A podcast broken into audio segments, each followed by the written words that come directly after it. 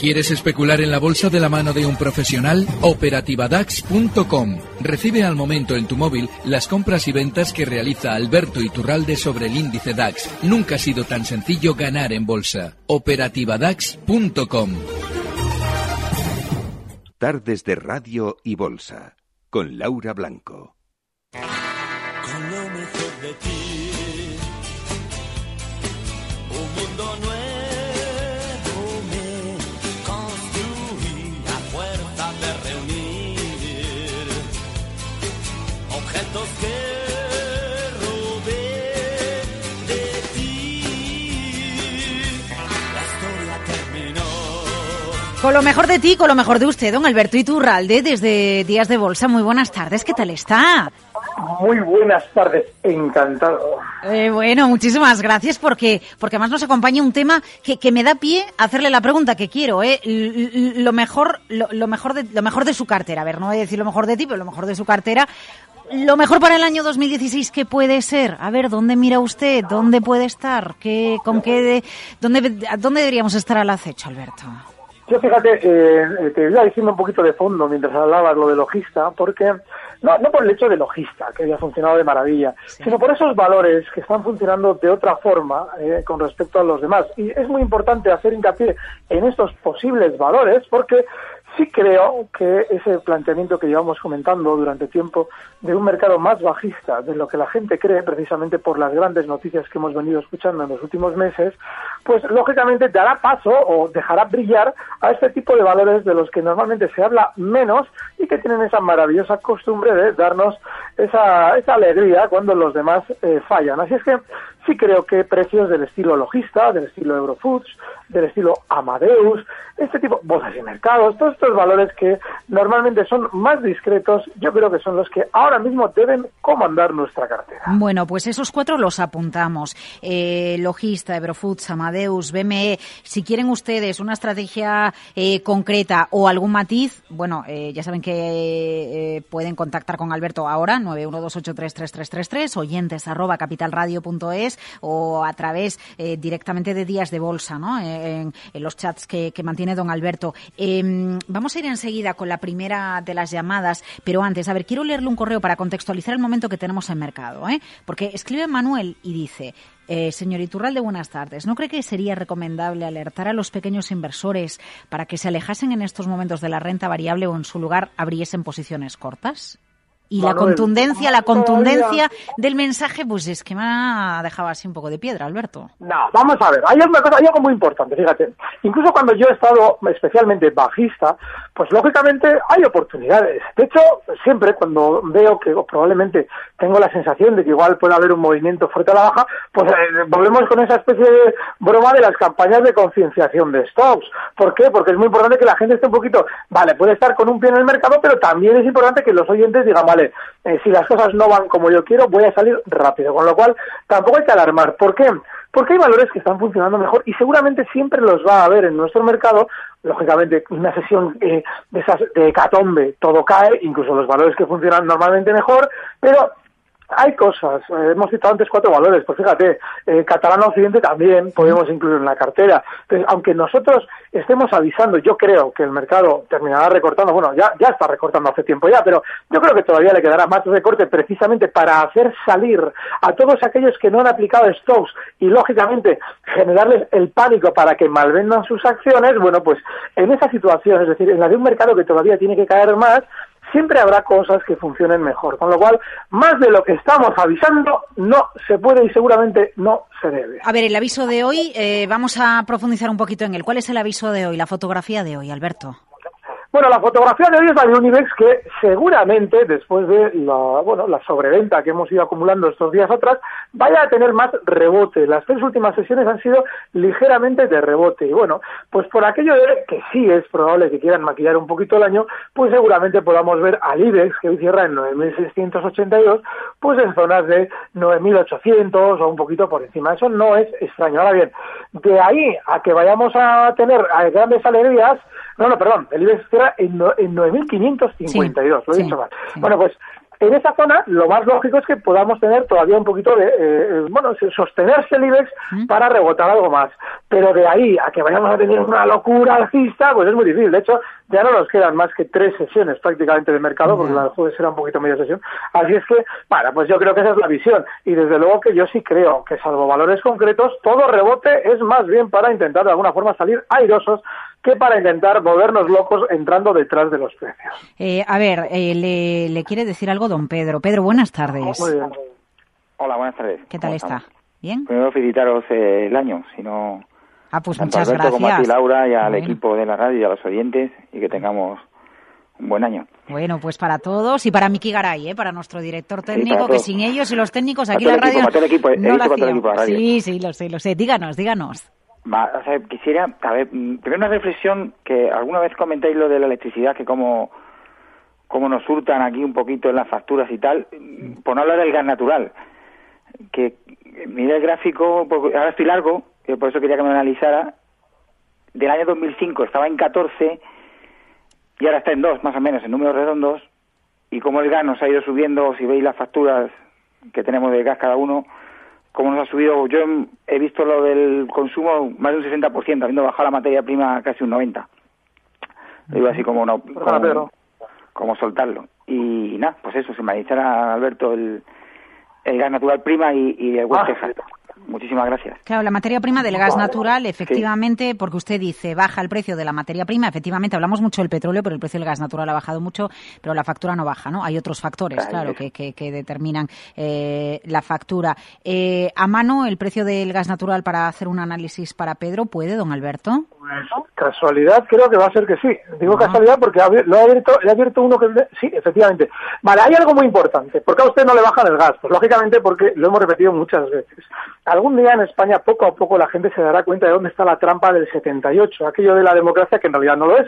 Es decir, España vive en una oligarquía en la que los eh, bueno, los dueños de las grandes compañías, en este caso energéticas, como también sucede con los bancos, pues lógicamente pactan con los políticos que ustedes creen que sí. les van a defender a ustedes, pactan con ellos para, eh, para lógicamente, llevarse las comisiones los políticos y, lógicamente, los políticos ponen el dinero de ustedes a servicio, el dinero de todos nosotros, a servicio de esas oligarquías. Con lo cual, es normal que pase lo que pase con las materias primas, nosotros tengamos pequeños monopolios basados en ese tipo de precios totalmente abusivos. Cuando España haya algún día una democracia, si es que la hay, pues seguramente esto cambiará, pero todavía no, no, no va a ser, quedan muchos años para eso.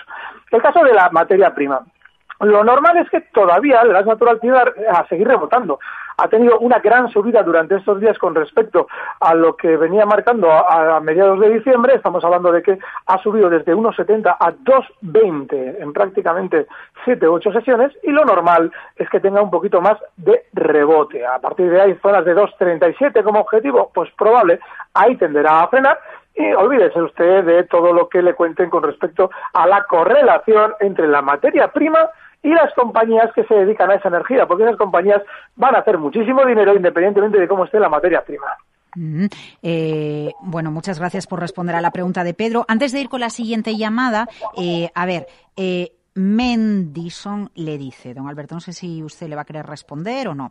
Como, bueno, felices tardes y buenas tardes y felices fiestas. Como admirador del conocimiento de Alberto del análisis técnico, me gustaría su consejo sobre un buen libro y o curso en materia para alguien con buena base financiera general, C F A, M B A, antiguo gestor de renta fija, etcétera, pero solo con una base muy general y bastante sobre análisis técnico. La idea es llegar a ser a medio plazo un buen conocedor de la técnica sin prisa y sin necesidad de hacer dinero rápido. Eh, gracias, Urbe Berrión.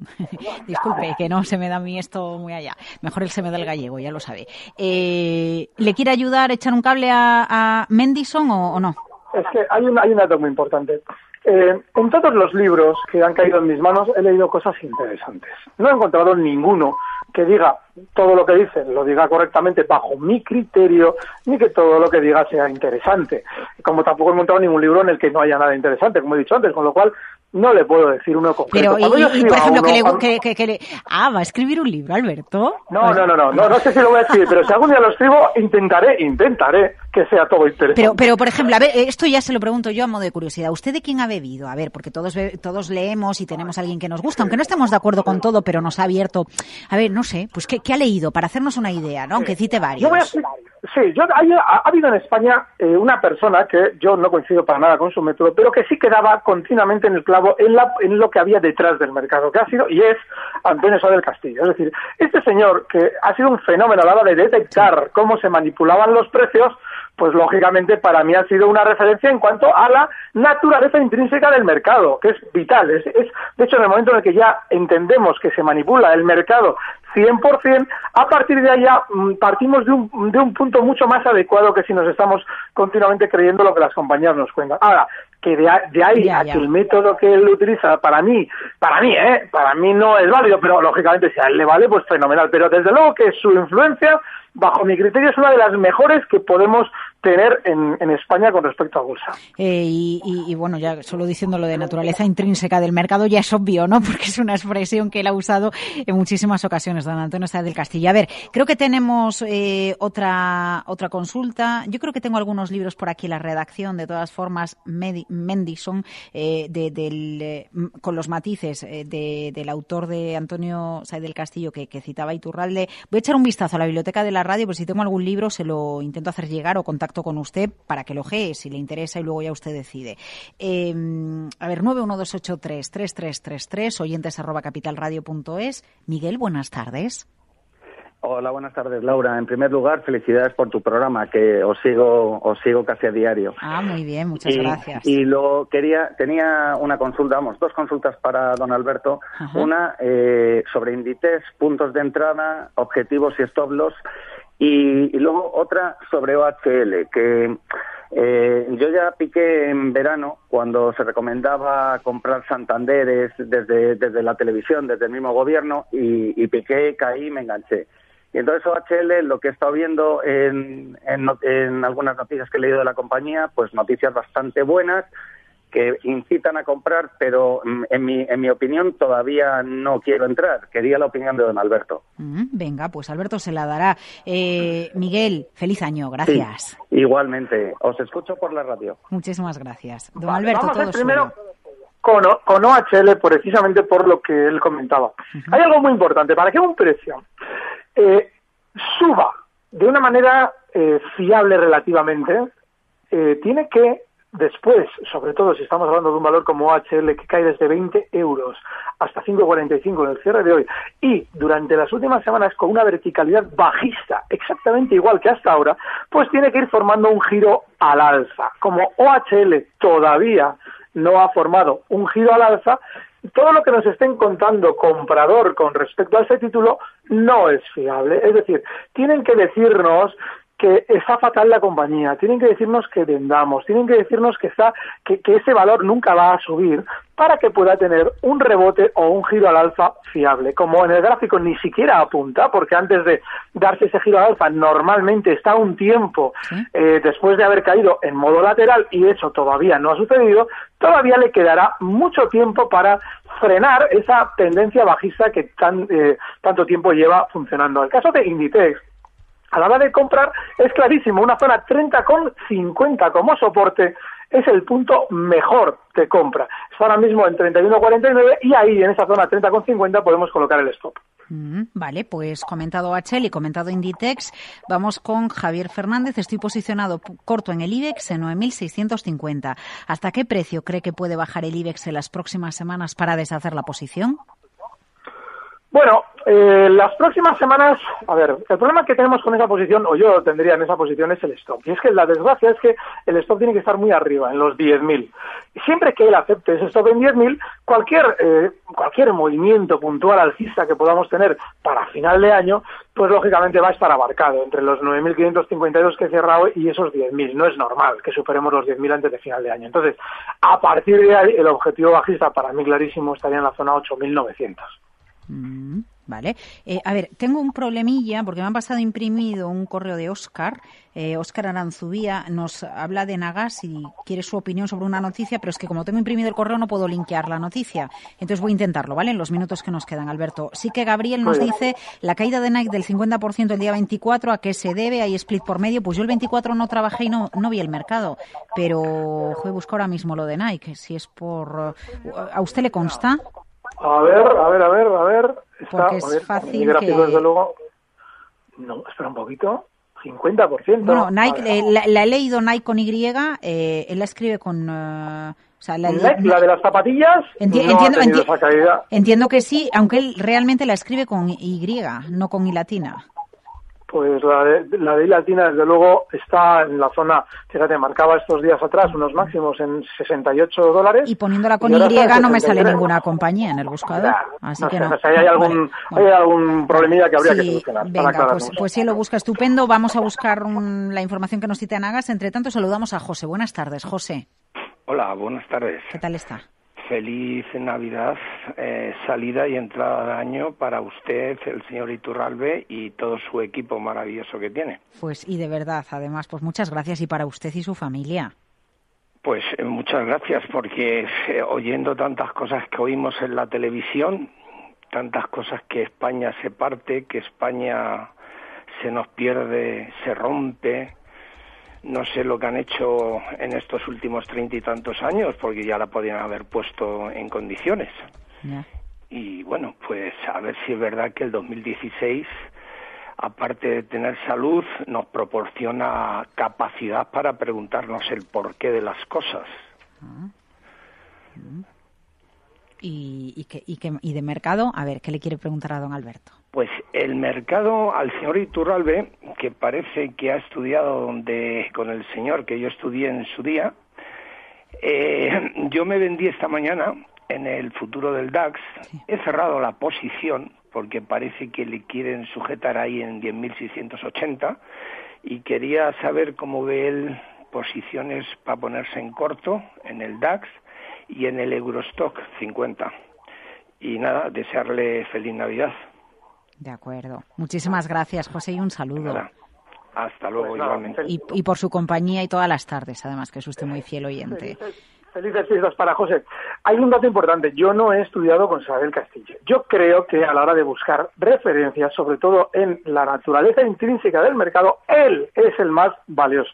Pero no he estudiado con él, eso es muy importante. Lo que pasa es que de todo lo que escucho, a él es al que mejor le, le oigo hablar siempre de lo que hay detrás y es vital tener en cuenta lo que él dice en ese sentido. Con respecto a Eurostox y DAX, en el caso del DAX, lo más normal es que el futuro, si tiene que rebotar más durante estos días, que no nos debe extrañar, lo haga hasta zonas de diez mil ochocientos sesenta. Hoy está en los diez mil seiscientos setenta y ocho ahora mismo y bueno, pues esa zona sería fenomenal a la hora de abrir cortos. Ahí tiene una resistencia muy importante. Posibles objetivos, diez mil trescientos cincuenta. En el caso del Eurostox, el rebote que pudiera hacer, lo más normal es que en principio frene en zonas de tres mil trescientos sesenta y cinco, está en tres mil doscientos cincuenta y seis. No quiere decir que vaya a hacer esos rebotes, quiere decir que ahí es donde tiene una primera resistencia en la que si estamos buscando el lado corto podemos apostarnos para abrirlos. Y el primer objetivo bajista en el Eurostox estaría en los tres mil ciento ochenta. Eh, a ver, tengo ya la noticia de Óscar cuando decía eh, estoy comprado en Enagás, eh, quiero saber la opinión del señor Iturralde respecto a esta noticia eh, que me tiene preocupado. Bueno, la noticia eh, la linkea eh, con expansión y dice así: Kepler, tras el veinte D, retira su consejo de comprar Enagás y Red Eléctrica. Las firmas de inversión comienzan a ajustar recomendaciones sobre empresas al nuevo escenario político, complejidad para formar gobierno y temores de periodo prolongado de incertidumbre. Destacaron ayer un severo correctivo bolsa española, el I B E X acabó perdiendo nada entre los títulos eh, regulados como AENA, Red Eléctrica, Enagás, precisamente estos dos últimos valores. Los analistas de Kepler moderan notablemente su optimismo sobre la evolución en bolsa de Enagás y Red Eléctrica ante la posibilidad de que un nuevo panorama político aumente la incertidumbre regulatoria sobre los negocios. Y esto es lo que le preocupa a Óscar y quiere saber su opinión. Fenomenal. Vamos a ver, a la hora de escuchar una noticia que en teoría nos habla en tono negativo de un valor, lo que debemos siempre es observar qué ha pasado. Durante estos días, estas últimas dos semanas, hemos encontrado que justo antes de las elecciones, estoy hablando de el día diecisiete de diciembre y hasta el veintiuno, que es justo el día posterior a las elecciones, ese veintiuno, el valor desciende, está el diecisiete marcando zona de veintisiete ochenta y ocho y llega a marcar el día veintiuno unos mínimos en veinticinco cuarenta y tres, es decir, casi un nueve por ciento de caída. Bueno, pues una vez que ha caído el nueve por ciento, yo siempre lo suelo insistir, nos tienen que dar las malas noticias. Lógicamente, eh, ¿qué es lo que estará pasando? Pues que hay grandes intentando entrar en estos valores, porque lógicamente saben que gane quien gane las elecciones, aquello que decía Ortega y Gasset, de que donde hay consenso yo busco donde está el reparto, pues lógicamente saben de sobra los grandes que da exactamente igual quien gobierne, todo va a funcionar exactamente igual de corrupto y exactamente igual de beneficioso para las grandes compañías, con lo cual quieren entrar y para ellos poder entrar nosotros tenemos que salir, es decir, nos tienen que comprar las acciones a nosotros, con lo cual si estamos pendientes de Enagás, pues clarísimamente durante estos días lo normal es que rebote más, porque ha tenido una gran caída. Pero si queremos entrar de una manera mucho más beneficiosa, no nos debe extrañar que durante estas semanas, con aquello de la incertidumbre, vuelva a marcar desde los veinticinco ochenta y cuatro, donde están nuevos mínimos en veinticinco treinta. Ahí es donde tiene una zona de soporte y nos podemos plantear la entrada justo con el stop en veinticinco treinta. Ya, ya, ya. Qué interesante. ¿Y el precio del petróleo, don Alberto? Porque anda que... o ahí no, ahí no merece la pena ni pararse. No, merece mucho la pena pararse. Mm. Y lo explico. Mm. El precio del petróleo está eh, marcado durante estos días mínimos de los últimos años en sí. esa zona treinta y cinco sí, sí. y está armando claramente, bajo mi punto de vista, claramente un rebote hasta zonas de cuarenta. Claro, alguien dirá, bueno, pero es que son cuatro dólares ya, pero cuatro dólares sobre los treinta y seis setenta y ocho donde está ahora, estamos ya hablando de una eh, de, un, de un movimiento, un desplazamiento eh, bastante sustancioso a la hora de especular. Así es que yo creo que a la de entrar en el eh, crudo hay que buscar el lado largo, tener en cuenta que esa zona treinta y cinco lo más normal es que no se rompa la baja, así es que ahí tendríamos el stop y el objetivo alcista clarísimamente en los cuarenta dólares. Está muy bien el petróleo ¿eh? para especular en el lado alcista. Mm, bueno, pues interesante esa parte y, y fíjese, en, en los últimos tiempos no se habla tanto ni de una telefónica. Bueno, antes le pregunté a un colega suyo por Santander y B B V, por los bancos ¿eh? en general, pero eh, no deja de ser curioso que de los grandes títulos que mueven el mercado, bueno, pues se habla a lo mejor un poquito más de Inditex, a veces un poquito más de Iberdrola, pero que del resto de, de, de Repsol por lo que sigue cayendo, ¿no? O por lo que ha ido cayendo, rebotando en un momento dado. Pero de los otros tres grandes se habla menos que nunca, ¿eh?